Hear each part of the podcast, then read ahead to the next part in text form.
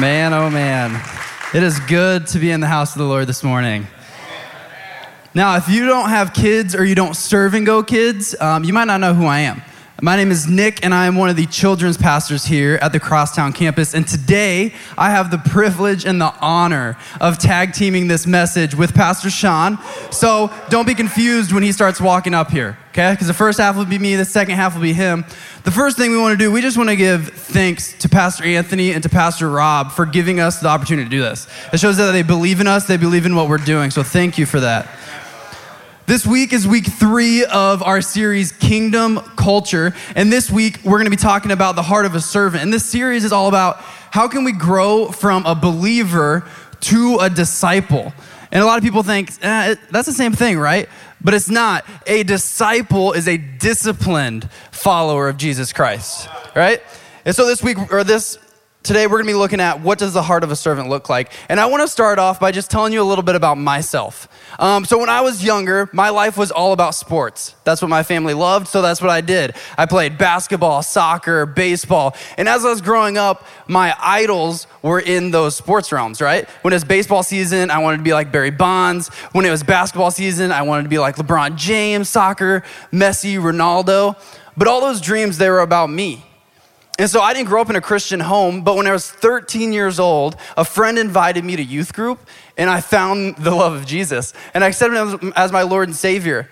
And my, um, my actions changed, but my dreams through high school kind of stayed the same. They're kind of about me. I wanted to be a professional athlete. Anybody else in here that was like your dream? Yeah. Um, and I had coaches telling me in soccer, they're like, Nick, you can go to college for free doing this. And I was like, all right, let's do it. Um, but there was one day I was praying in my room, my senior year, and I felt the Lord calling me into ministry. And I was like, I don't know what that looks like, right? And so I called my youth pastor and I said, I think, I think God wants me to go into ministry. And he said, Yeah, I agree. Like, I agree with that calling. And so at that moment, I had to choose. Was I going to follow my own passions and my own desires? Or was I going to lay those down to follow the desires and the dreams that God had for me? And let me tell you something. When you lay down your desires and you follow God's dreams and desires for your life, you're not going to regret it. You're not going to regret it at all. Now, and I knew at that moment that if I was going to call myself a follower of Jesus, I had to do it, right? I can't call myself a follower and a believer and then not do what God calls me to do. Now, I actually didn't have any idea that God was going to call me into full time ministry or even children's ministry because my strengths didn't really line up. I was like, public speaking, nah. Um, don't really like studying, reading, they're not my strengths, and that's what pastors do, right? And so I'm like, well, but it didn't, it didn't matter because God was calling me to do it. And it, it, it was funny because He started to develop me, and now I can't take credit for any of it right? Because it's not me, it's God working through me. It's true. And it's true that God doesn't call the qualified, He qualifies those He calls, right? And I believe that everyone in here, you guys have dreams, right? You have goals. And ambition to chase after those, uh, to chase after dreams is a good thing, but we need to point that ambition and that drive towards the goals and the dreams that God has for us and not those that we have for ourselves. So, Philippians 2, verses 3 through 4, it says this It says, Do nothing out of selfish ambition or vain conceit. Rather, in humility, value others above yourself, not looking to your own interests, but each of you to the interests of the other. You see, ambition is a good thing, right? All good things come from the Father. So, ambition can be a good thing, but it should never be out of your chasing your own desires. And if you look at the life of Paul, uh, Paul used to be Saul, and before Paul met Jesus, he had desires and passions, but they were aimed at the wrong direction. He, was, he wanted to imprison and kill Christians. That's what he wanted to do. He went so far to where he went to governors and he got letters saying that he could go into synagogues and capture Christians. But one day he met Jesus, right? It's the but. He met Jesus, and all those desires shifted. They changed. He was so against the gospel when he before he met Jesus, and then he was so for the gospel afterwards that he was in chains. And he said, "Hey, hey, it's okay because it's furthering the gospel." How many of you guys know when you're in chains, um, and you're about yourself, you don't care about anything else, right? You're like, get me out of these chains. But he knew that it was to further the gospel. And so that shows Paul, his heart changed. He had the heart of a servant, right? And if you want to look at other um, people in the Bible, you don't have to look any further than Jesus, someone that had a servant heart, right?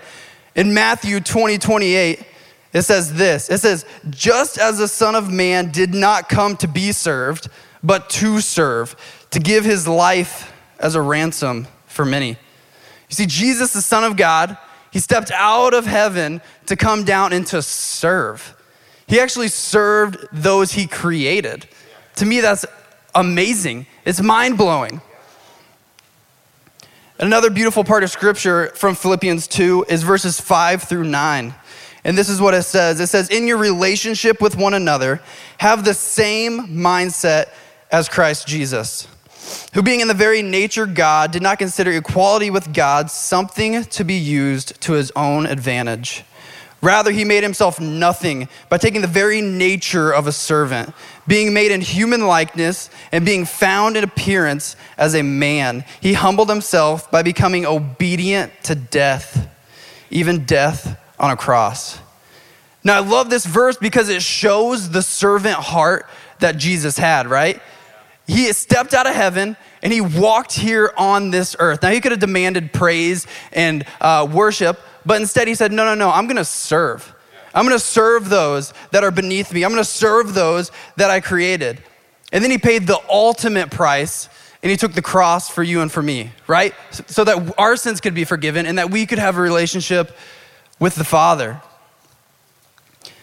And this is what Jesus said right before he was about to die in Luke 22 42. He was praying to the Father and he said, Father, if you are willing, please take this cup from me. Yet not my will, but yours be done.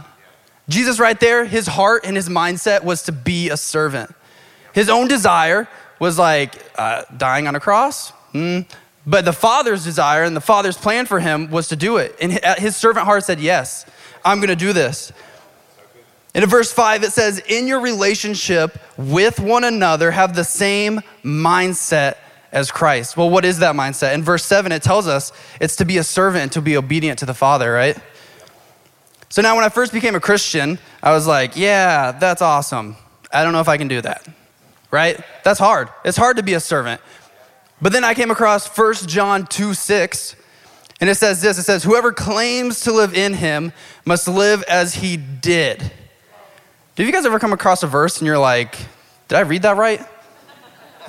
Yeah, that's and, it, and so that verse told me, hey, I can have the same servant heart that Jesus had, right? I can I can also say, hey, not my will, Father, but yours. And then the heart of a servant, it's not just found in the New Testament, it's also actually found in the Old Testament. And one of my favorite stories in the Old Testament is the story of Joseph.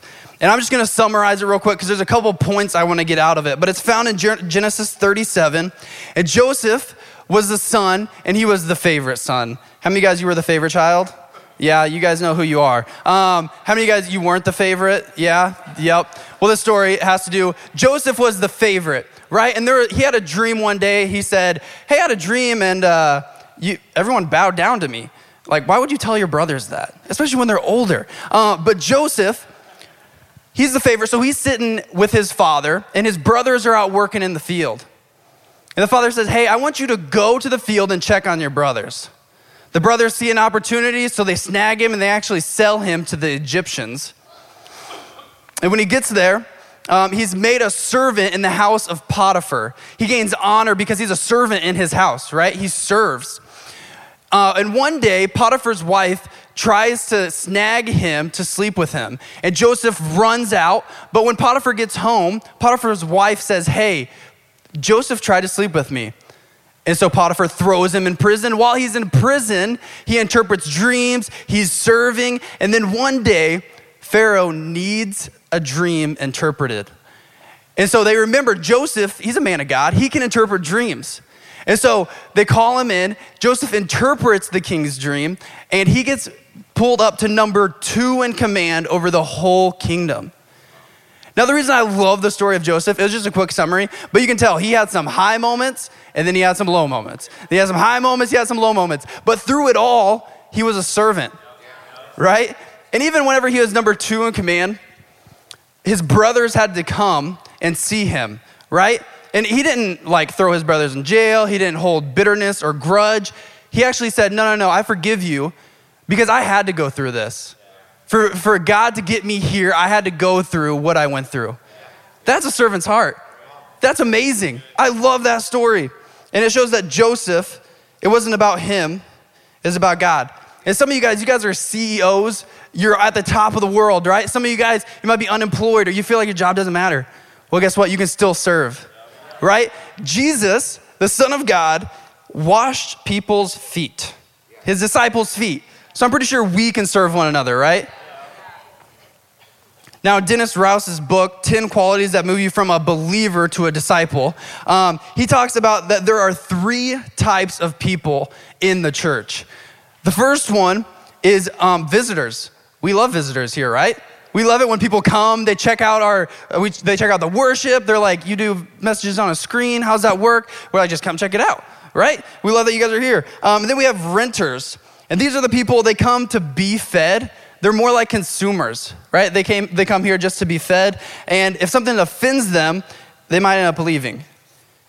And then the third one is owners. And these are the people that pray for their pastors, they tithe, and they're invested into the church body, right? They serve each other, they serve the church body.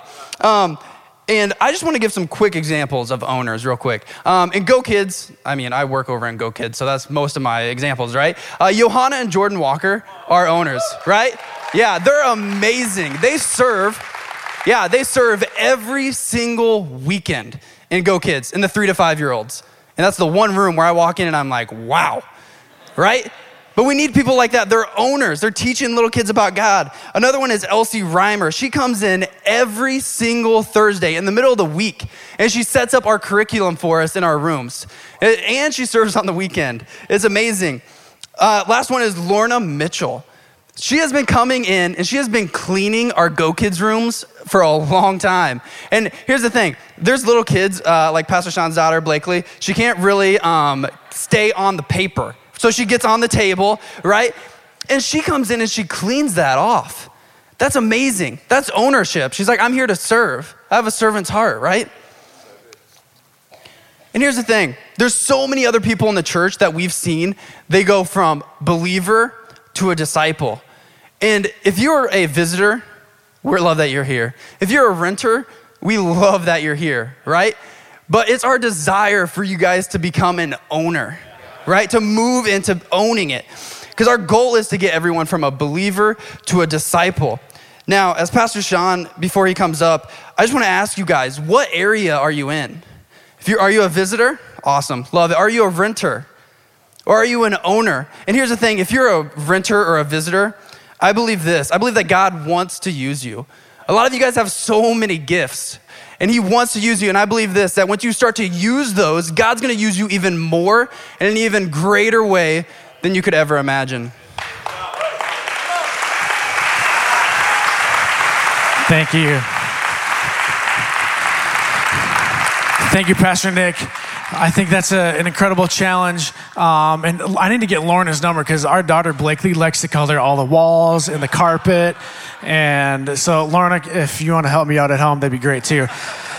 But here's the reality is, and I do think this is a great challenge, and our hope and our prayer and our desire is not to lift up the name of River Valley Church. It's not. Okay, I understand it's on the outside of our building, but our, na- our hope is to lift up the name of Jesus. That's why we serve. That's why we want everyone to have an ownership and a servant mentality. Because Jesus, um, the world needs Jesus. The world needs Jesus, and He's invited you, invited you to be a part of this incredible journey. When He said, Come and follow me, He truly meant it. Come and follow me. Now, the invitation is your hand, it's in your hand. What are you going to do with it? What are we going to do with that invitation? Are you committed to being a, disciple?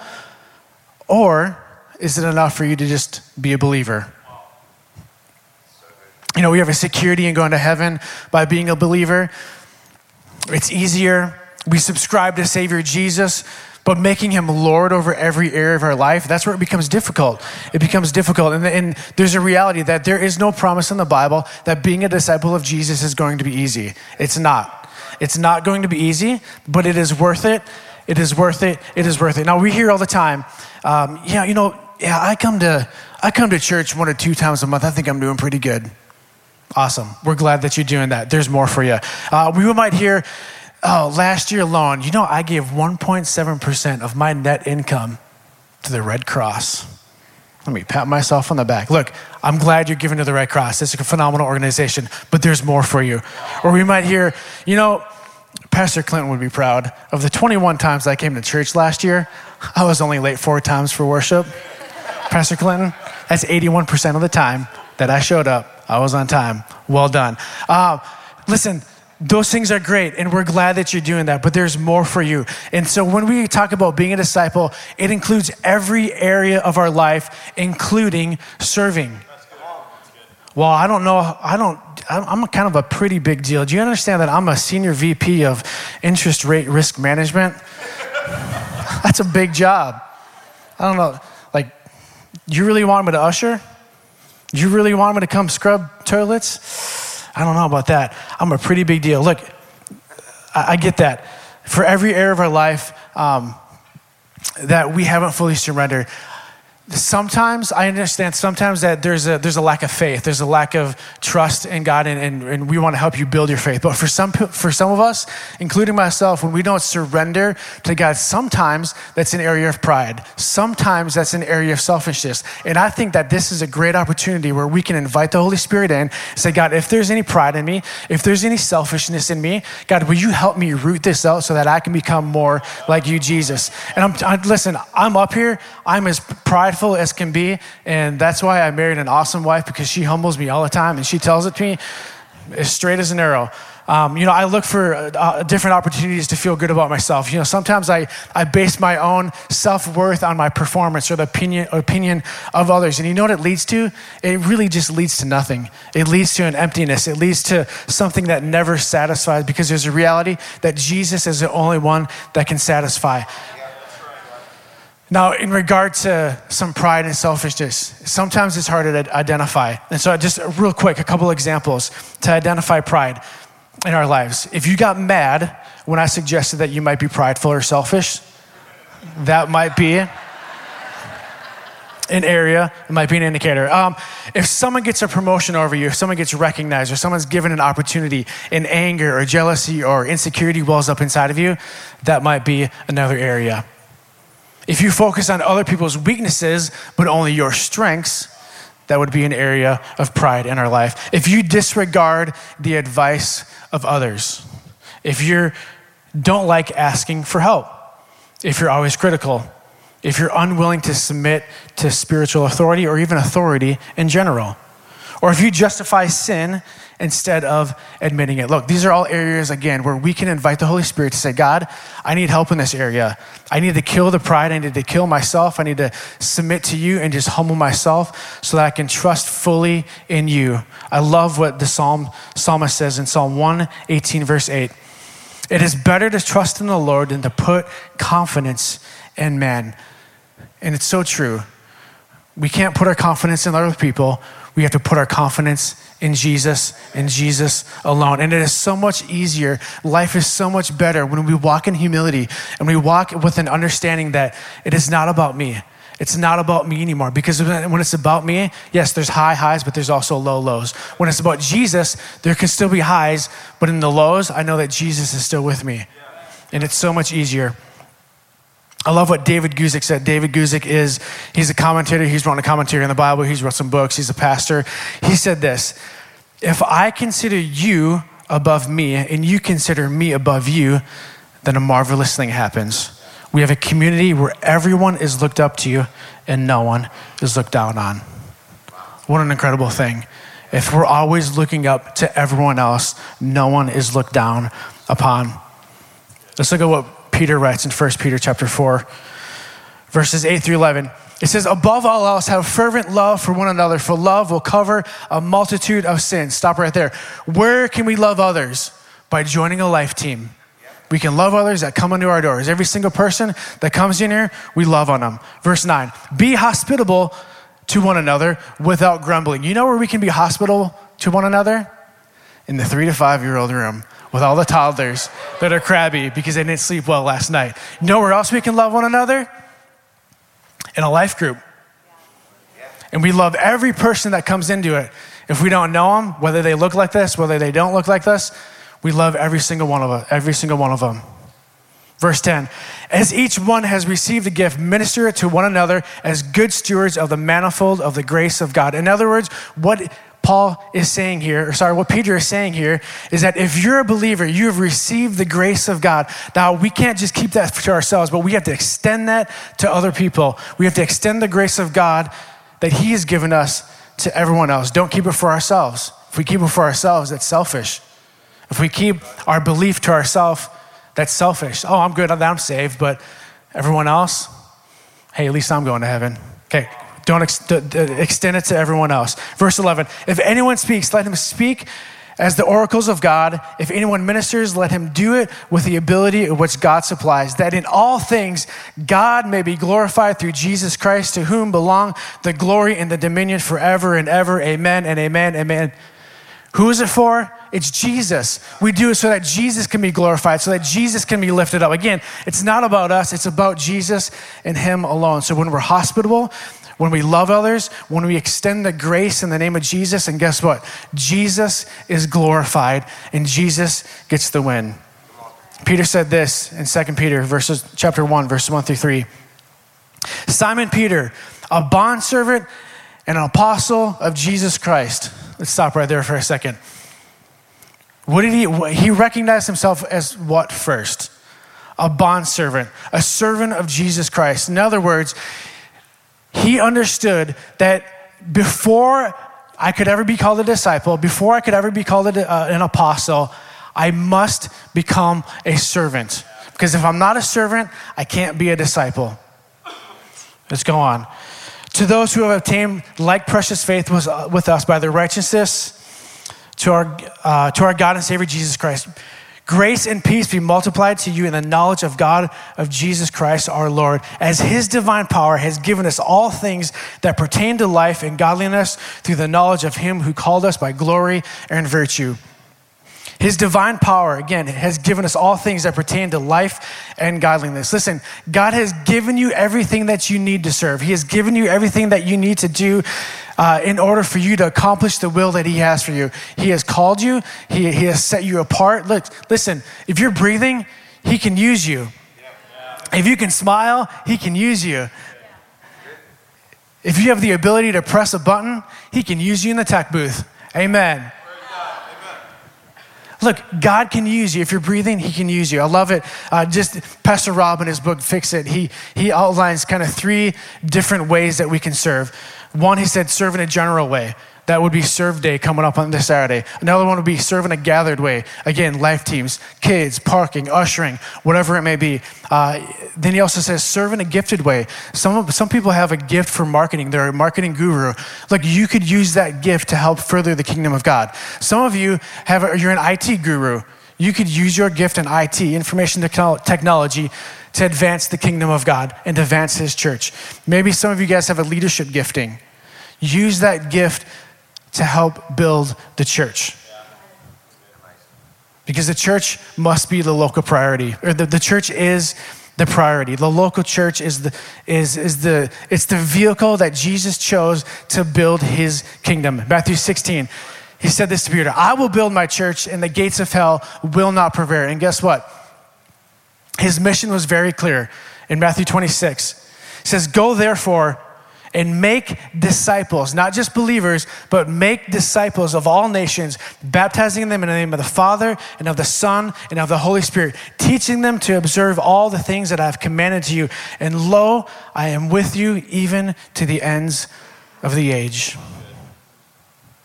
Look, believers don't make other believers, but disciples do and disciples make other disciples. And He's called us to do that. Is it easy? No. Is it challenging? Yes. Is God with us? 100%. Pastor Clint and I had the opportunity to go to uh, the airport on Tuesday. We saw off one of our incredible families uh, who are going to the mission field for the next couple of years, actually, probably for the rest of their life. Many of you know them, Greg and Becky. And they have two little children Matthew, who's four, Aaliyah, who's three. Here they have, a few years ago, they're kind of living their dream. They built a big house. Um, and they had, they're, they're, they're successful in their careers. And then they have a realization that, you know what, I think there's something more for us. What's more than having a nice house, a nice car, and a nice job with a great future ahead of you? What's more than that? It's to laying it down and it's saying, It's not my will, it's yours. So they sold their house, they sold everything, they packed everything up, those two and their, their two children in four suitcases. I can't even do that on a vacation. but they, they did that and they said, It's not my will. And can I just be honest with you? I was, I was holding back tears because it's so inspiring to me when I see people who lay their lives down to say, It's for the sake of the gospel. There are lost people out there, and if God's calling me, I'm gonna go. And I know that He's gonna be with me, and I know that He's gonna be for me. And there may be people in here today that, that you, you, you're kind of battling. Uh, maybe some of those, not battling, but maybe you're thinking about, man, are you called to go? Are you called to serve? Are you called to do this? Can I just encourage you? If God has called you, He's going to be with you. Okay? He has given you everything that you need. He's not going to leave you, He's not going to forsake you. And you can do all things through Christ who gives you strength. And greater is He that's in you than He that's in the world. I, I also see people like that um, that are going, and it, it's, it's inspiring, but sometimes it's, it's, uh, it's a little bit agitating because I've had the opportunity to go on multiple global teams. I was in China in May. 1.6 billion people who don't know the name of Jesus. There's a huge need out there. That's just one country alone. There's a huge need out there, and the pride inside of me says, well, if no one else is going to do it, I should just go do it. But there's a reality that I'm not, I'm, I'm willing to go. My wife and I are willing to go, but we're just not called. We're called to be here. So what can we do? We can help, help inspire you, spur you on, inspire you, walk with you, encourage you, try to equip you. And so you may, you may be called, you may not be. If you are, know that the greater is He that's in you than He that's in the world. Maybe it's not even to be to go overseas and to be a missionary. Maybe it's just to lead a life group. Look, you can do it. You can do it. We're with you. You can do it. Don't let fear stop you. What, what talents, abilities, desires do you have? Look, God's not looking for perfection. He's just looking for obedience. Just simply looking for obedience. I just want to close with this story. It's actually found in 2 Kings chapter 5, and I'm going to uh, just kind of give you a brief uh, overview of it. Second Kings chapter 5, there's a guy named Naaman. He's the leader of the king, he's, he's, the, he's the commander of the army of Syria. Uh, he's a great leader, he's done great, incredible things in his position, but he's a leper. He's sick, he's got a skin disease, and he's dying. But he hears of a guy named Elisha.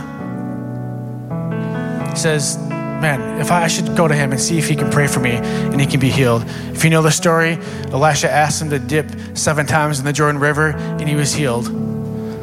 But there's a person in the story that often gets overlooked. It's a person that we don't know her name, but we know her situation. She was actually an Israelite girl. And she was taken captive as a slave, and she became a servant to Naaman's wife. So here she is. We don't know her name. She's now a, a slave, a servant girl of the Syrian army, but she's an Israelite. And in 2 Kings chapter 5, verse 3, she hears of Naaman's leprosy. And this is what she says If only my master, Naaman, were with the prophet who is in Samaria, talking about Elisha for he would heal him of his leprosy. In other words, what she just did there is she put her own self preservation, her own ideas out the window, and she said, You know what? I don't care that I'm a slave. I don't care that I'm a servant girl. he needs to know that my God can save and that my God can heal and that my God can set him free. So I don't care about myself. I don't care about my position. I'm going to tell him about Jesus. I'm going to tell him about God.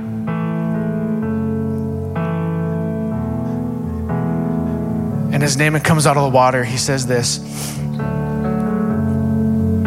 Indeed, now I know that there is no God in all the earth except Israel.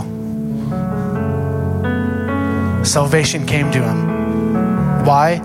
Because there was someone who was in a terrible position, who could have looked out for her own self preservation, who could have been prideful and said, You know what?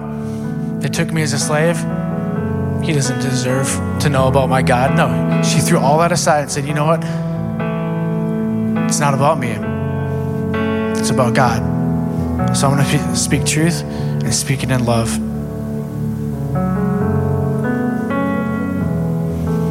So I want to close with this.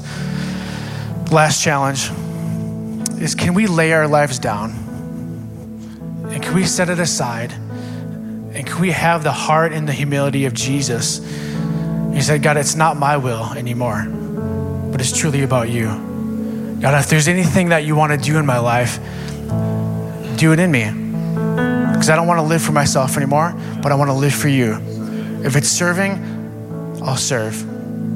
If it's going, I'll go. Whatever it is, I want to do it. I'm going to pray for you, and then Pastor Anthony is going to come up and close. God, we thank you so much for everything that you're doing in our lives. And God, I pray and I ask that you would humble us and God, as we lay our lives down and as we say, God, it's not about us anymore. It's not about our desires. It's about to lift up the name of Jesus. God, I think of the psalmist in Psalm 84. It says, For one day is better in your courts than a thousand elsewhere. And I'd rather be a doorkeeper in the house of God than, than to be honored in a place of sin. God, it's so true. I'd rather scrub toilets in the house of God than to be famous. I'd rather change light bulbs I'd rather change diapers in the house of God than to lift up my name. I just want to lift up your name, Jesus, because it's all about you. And I pray this all in your mighty, awesome name. Amen. Amen. Amen.